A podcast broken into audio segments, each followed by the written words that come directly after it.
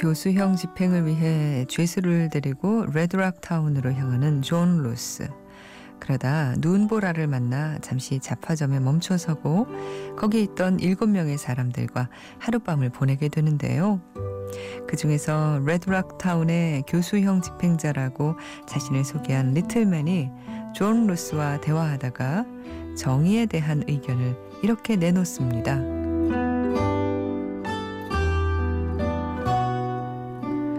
처형을 담당하는 사람은 언제나 냉정한 사람이어야 한다.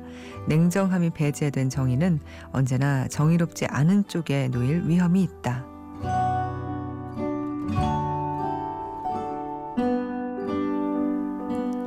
안녕하세요. 이주연의 영화음악입니다. 정의구현이라고 쓰고 복수와 한풀이로 읽는 세상은 아니어야죠.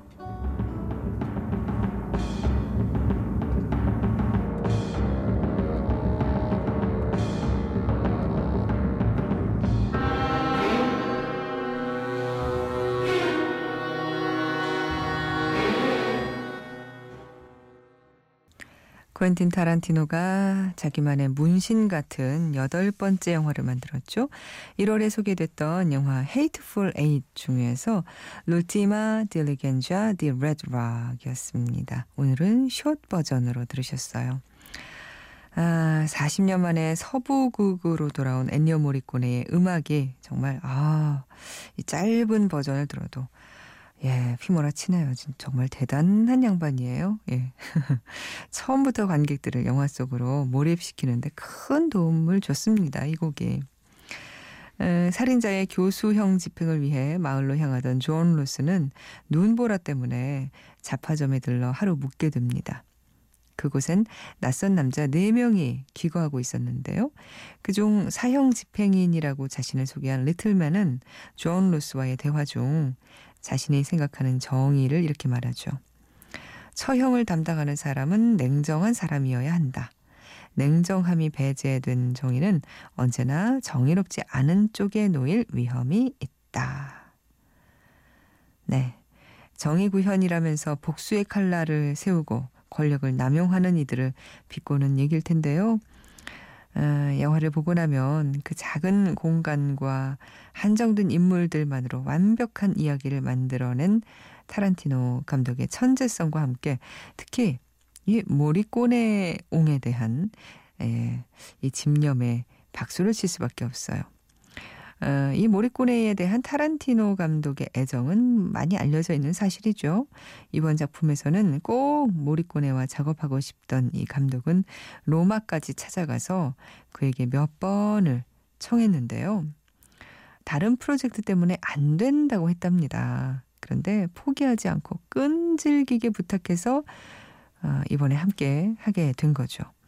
덕분에 영화는 아주 훌륭한 음악을 만났고 모리코네는 생애 처음으로 아카데미 시상식에서 음악상을 받았으니까 이번 작업은 서로가 서로에게 정말 예, 고마운 작업이 아니었나 싶네요. 음, 오늘도 어제에 이어서 엔니오 모리코네의 아카데미상 수상기념으로 엔니오 모리코네 스페셜 비바 모리코네 함께합니다. 이주연의 영화음악에 사연 보내주세요. 인터넷 검색창에 이주연의 영화음악이라고 치고 클릭하시면 제 게시판 들어오실 수 있습니다. 방송 진행되는 동안에 미니 앱 이용해서도 참여하실 수 있어요. 많이 들어주시고요. 그리고 샵 팔천 번 하시면 문자도 보내실 수 있습니다. 짧은 문자는 오십 원, 긴 문자는 백 원이 추가로 된다는 거 기억해 주시고요. 저희 게시판 들어오시면 시사회 신청 게시판이 마련돼 있어요. 로마의 휴일의 작가 달튼 트럼버의 실화를 바탕으로 한 영화죠. 브라이언 크랜스톤, 헬렌 미렌, 다이안 레인 그리고 엘르 패닝 주연의 트럼버 시사회가 이십팔 일 저녁 여덟 시 시네큐브에서 있습니다.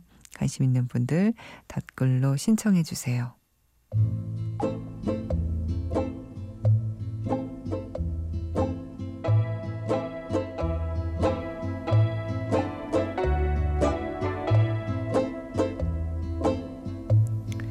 엔니오 모리코네 스페셜 비바 모리코네.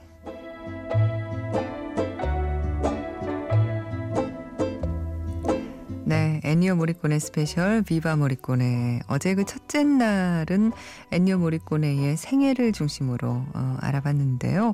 오늘은 그의 음악 작품들 위주로 좀 살펴보겠습니다.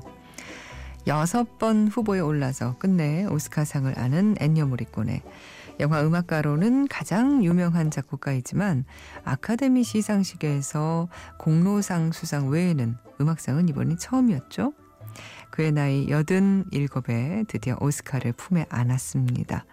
객석 모두가 기립하고 그 순간 감격의 눈물을 글썽이는 거장의 모습을 보니까 이 보는 사람의 마음도 참 짠해지고 진한 감동이었는데요.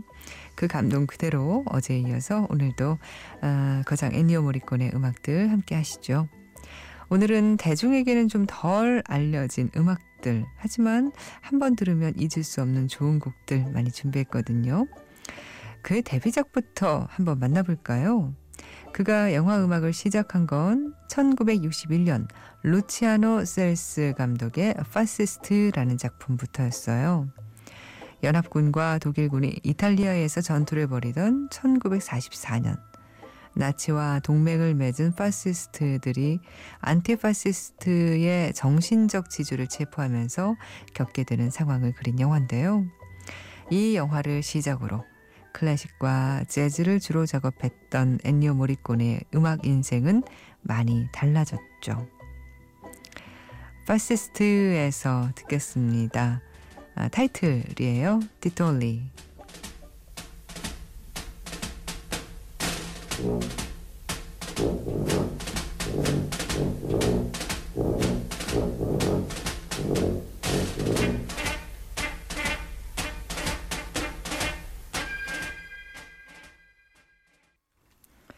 천구백육십사년은 엔니오 모리코네에게 엄청난 해였습니다. 세르지오 레온의 클린트 이스트우드와 전 세계의 주목을 받게 된 건데요. 바로 이들이 함께한 황야의 무법자란 영화로 헐리우드의 고전 장르인 서부 영화를 유럽적인 시각으로 바꾼 새로운 장르, 아, 마카로니 웨스턴을 창조시킨 거였죠. 이 세 사람은 성공을 예상하지 못했어요. 특히 엔니오 모리코네는 이 작품을 발표하며 본명을 숨기기까지 했는데요. 훗날 밝혀진 여담에 의하면 모리코네는 이 영화 음악을 완성했지만 마음에 들지 않아서 본명을 숨기고 댄 사비오라는 이름을 썼습니다. 사실 당시만 해도 여건이 좋지 못해 모리코네는 백인조의 풀 오케스트라를 쓰지 못하자 궁여지책으로 휘파람 소리와 말발굽 소리, 총소리와 전자기타음 등을 사용해 음악을 만들었죠. 근데 이 모든 것들이 절묘하게 매치된 사운드는 그게 분위기를 고조시키며 영화의 인기에 한몫 톡톡히 합니다. 특히 국내 극장 개봉 제목이 석양의 무법자이던 속 황야의 무법자에서는 말굽 모양의 금속에 얇은 쇠를 붙여서 이를 입에 끼운 뒤에 쇠를 퉁겨서 소리를 내는 주스 하프라는 악기를 사용해 독특한 사운드를 만들어냈는데요. 이 역시 획기적이라는 찬사를 받게 됩니다. 덕분에 그는 사십여 편의 서부국 음악을 맡았죠. 아, 그럼 여기서 음악을 들어볼까요? 우선 천구백육십사년에 발표된 황야의 무법자, 그리고 천구백육십오년 작품 속 황야의 무법자, 또 이어서 삼 편격인 천구백육십육년 작품 우리에게는 석양에 돌아오다로 소개됐던 석양의 무법자까지 세 곡 이어 듣겠습니다.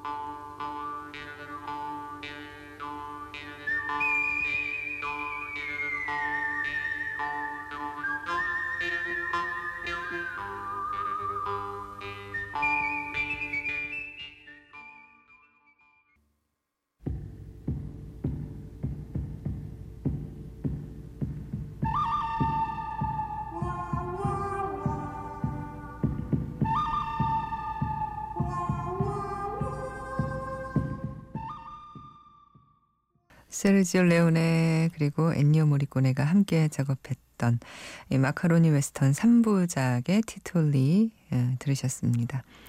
엔니오 모리코네의 오스카상 수상을 축하하면서 그의 음악 이틀째 만나보고 있는데요. 이 무법자 삼 부작의 음악들로 엔니오 모리코네는 전 세계적으로 등장인물의 성격과 관계를 정확하게 묘사하고 주인공들이 처한 상황을 상징적으로 표현하는 데 탁월한 재능이 있다. 이런 평을 들으며 이름을 떨치게 됩니다. 그리고 그 이후 지금까지 한 사백 편이 넘는 엄청난 음악들을 내놓고 있죠.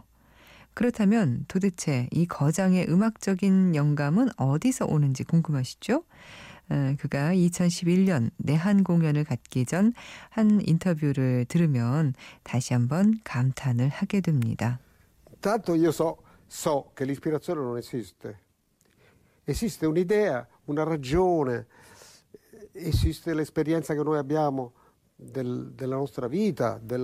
일단 영감이란 존재하지 않습니다. 아이디어만 존재할 뿐이죠. 아이디어는 우리의 삶, 음악, 공부, 음악에 대한 사랑 등 모든 것이 섞인 것에서 나오고요. 영화와 연출, 연출가가 주는 영향도 매우 중요합니다. 그것들이 혼합돼 어떤 결과를 주는 거죠. 영감은 일 퍼센트에 불과하고 그 나머지는 땀이라고 했습니다. 땀, 노력이에요. Il resto è traspirazione. Traspirazione, fatica. 여행 없이 무조건 노력의 결과라고 자신있게 말하는 노력형 천재 마이스트로 모리코네. 그의 음악은 그야말로 이탈리안 장인이 한 땀 한 땀 노력과 정성으로 빚어낸 예술이었던 건데요. 이제 다음 작품에서 그의 예술 계속 들어볼까요? 천구백육십팔 년 이후 모리코네는 한 해 열다섯 편이 넘는 음, 그 정도의 영화음악을 작업하게 됩니다. 앙리 베르니우가 연출하고 장 가방 그리고 알랭 드롱이 주연한 천구백육십구 년 영화 시실리안도 이에 속하죠. 마피아 두목인 장가방의 도움으로 후송 중이던 알랭들롱이 탈출하고 장가방의 범죄 계획에 결정적인 도움을 제공하다가 뜻밖의 사건에 휘말리게 된다는 내용인데요. 영화에서는 배우들의 힘이 엄청나지만 그 무엇보다 영화의 비장미를 살려주는 건 모리코네의 음악이라는 말에는 이견이 없습니다.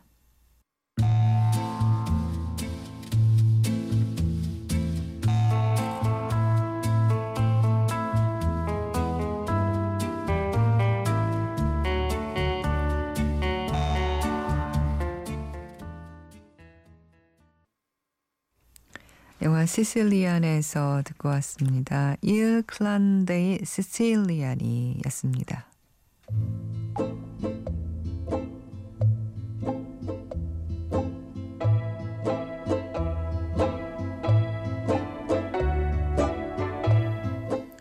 엔니오 모리코네 스페셜 비바 모리코네 듣고 계십니다.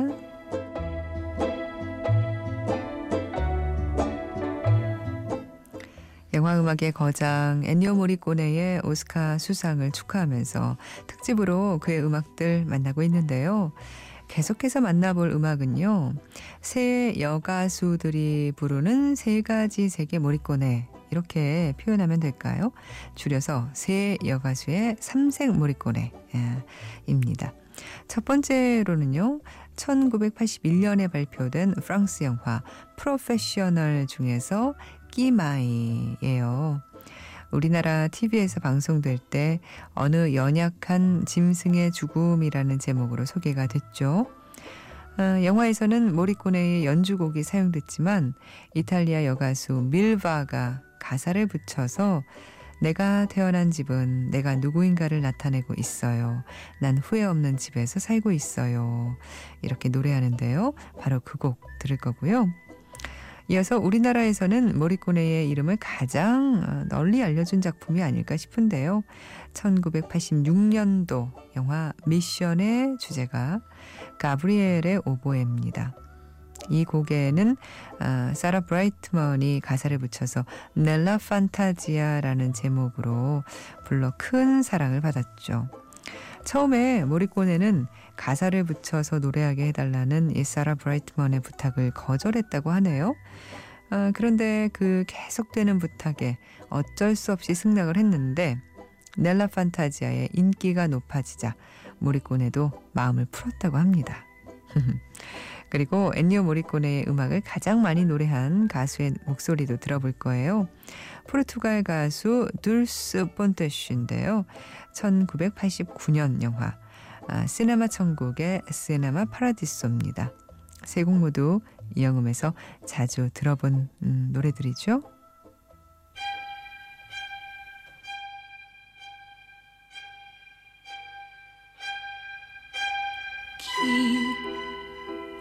My king, 기다라 quello.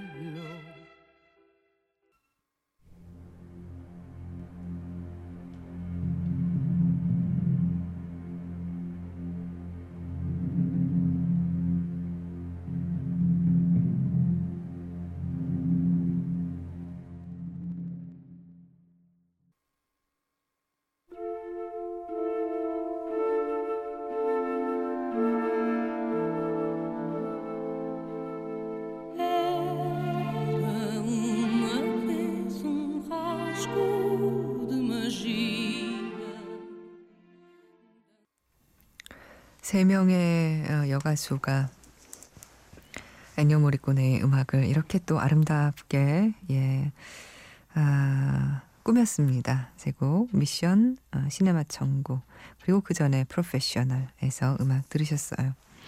엔니오 모리코네의 음악들과 함께하고 있는데요. 이번엔 다른 작품들에 비해서 좀 덜 알려진 영화 속 음악으로 함께하죠.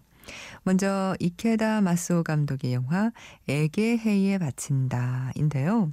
이 작품은 천구백칠십 년대 모든 예술 장르에서 이름을 날리던 마쓰오 감독이 직접 소설을 써서 아쿠타가와 문학상까지 받은 작품을 영화화한 건데요.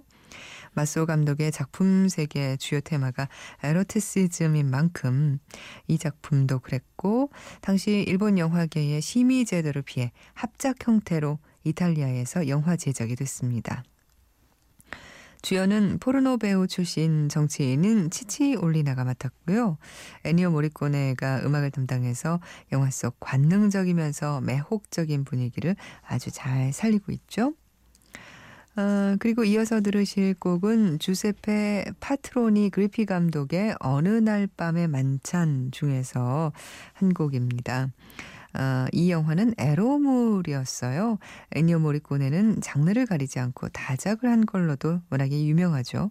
에로 영화 감독으로 유명한 틴토 브라스의 작품들에서도 모리코네의 음악을 아, 만들, 만날 수 있는데요.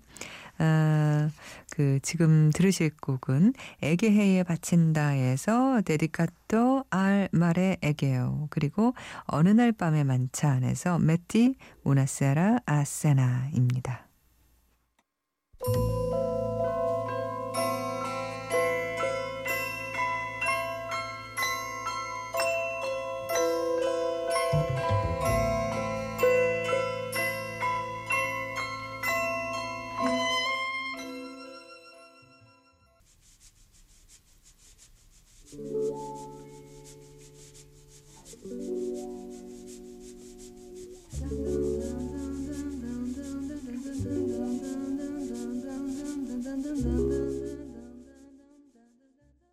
엔니오 모리코네는 내한 공연도 두 번 가졌습니다. 부산국제영화제에도 참석을 했었고요. 우리나라에 대한 인상이 아주 좋은 것 같아요. 인터뷰 한번 들어보시겠어요? Le mie impressioni della Corea sono di un entusiasmo enorme, enorme, enorme. 한국에서 대단한 열정을 느꼈습니다. 또 아주 현대적이었고요. 예절도 바르고 열광적이면서 친절한 사람들을 만났죠. 한국에 대해 대단하고 아름다운 기억을 가지고 있죠. Civile, con la gente entusiasta, con la gente gentile, con 엔니오 모리코네뿐만 아니라 우리나라에 온 세계적인 스타들은 다 비슷하게 느끼는 것 같아요. 열정적이고 열광적이고 친절하고 예절 바르고 따뜻하고. 네, 우리가 좀 정이 많죠. 엔니오 모리코네 이렇게 이틀 연속 쭉 만나보셨는데요. 참 아, 대단한 음악가라는 생각 들지 않으세요? 다양한 장르의 다양한 이야기들. 그런데 그 작품에 딱딱 맞아떨어지는 음악들을 만들어냈다니 역시 엔니오 모리코네. 이런 찬사가 절로 나오는데요. 여든일곱의 노장은 쉼없이 아직도 일하고 있습니다. 작년 이천십오 년에도 이 차 세계대전 당시 나치 지배하에 있던 프랑스에서 한 독일인이 아들을 찾기 위해 고군분투하는 영화 Darling Birds of May의 음악을 작업했거든요. 그 작품에서 음악 들으면서 이틀 연속으로 이어졌던 오스카 수상 기념 엔니오 모리코네 특집 예, 마치겠습니다. 엔니오 모리코네 할아버지와 동시대에 살고 있다는 것만으로도 우리는 참 행운이에요. Darling Birds of May에서 À la recherche de la paix.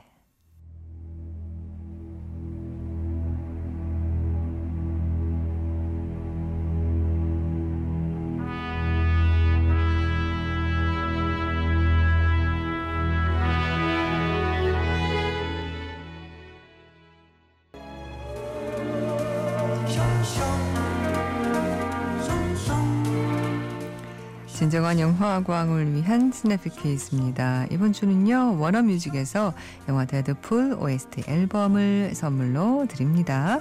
어제의 정답 제천이었죠. 제천국제음악영화제 예 프로그래머 전진수 씨. 예 오늘 퀴즈 나갑니다.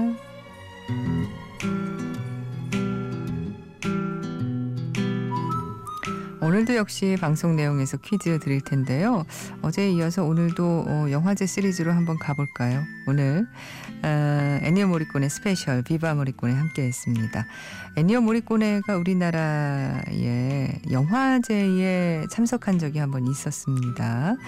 어느 영화제였을까요? 예. 너무 쉬워서 힌트는 안 드려요. 샵 팔천 번으로 정답 보내주세요.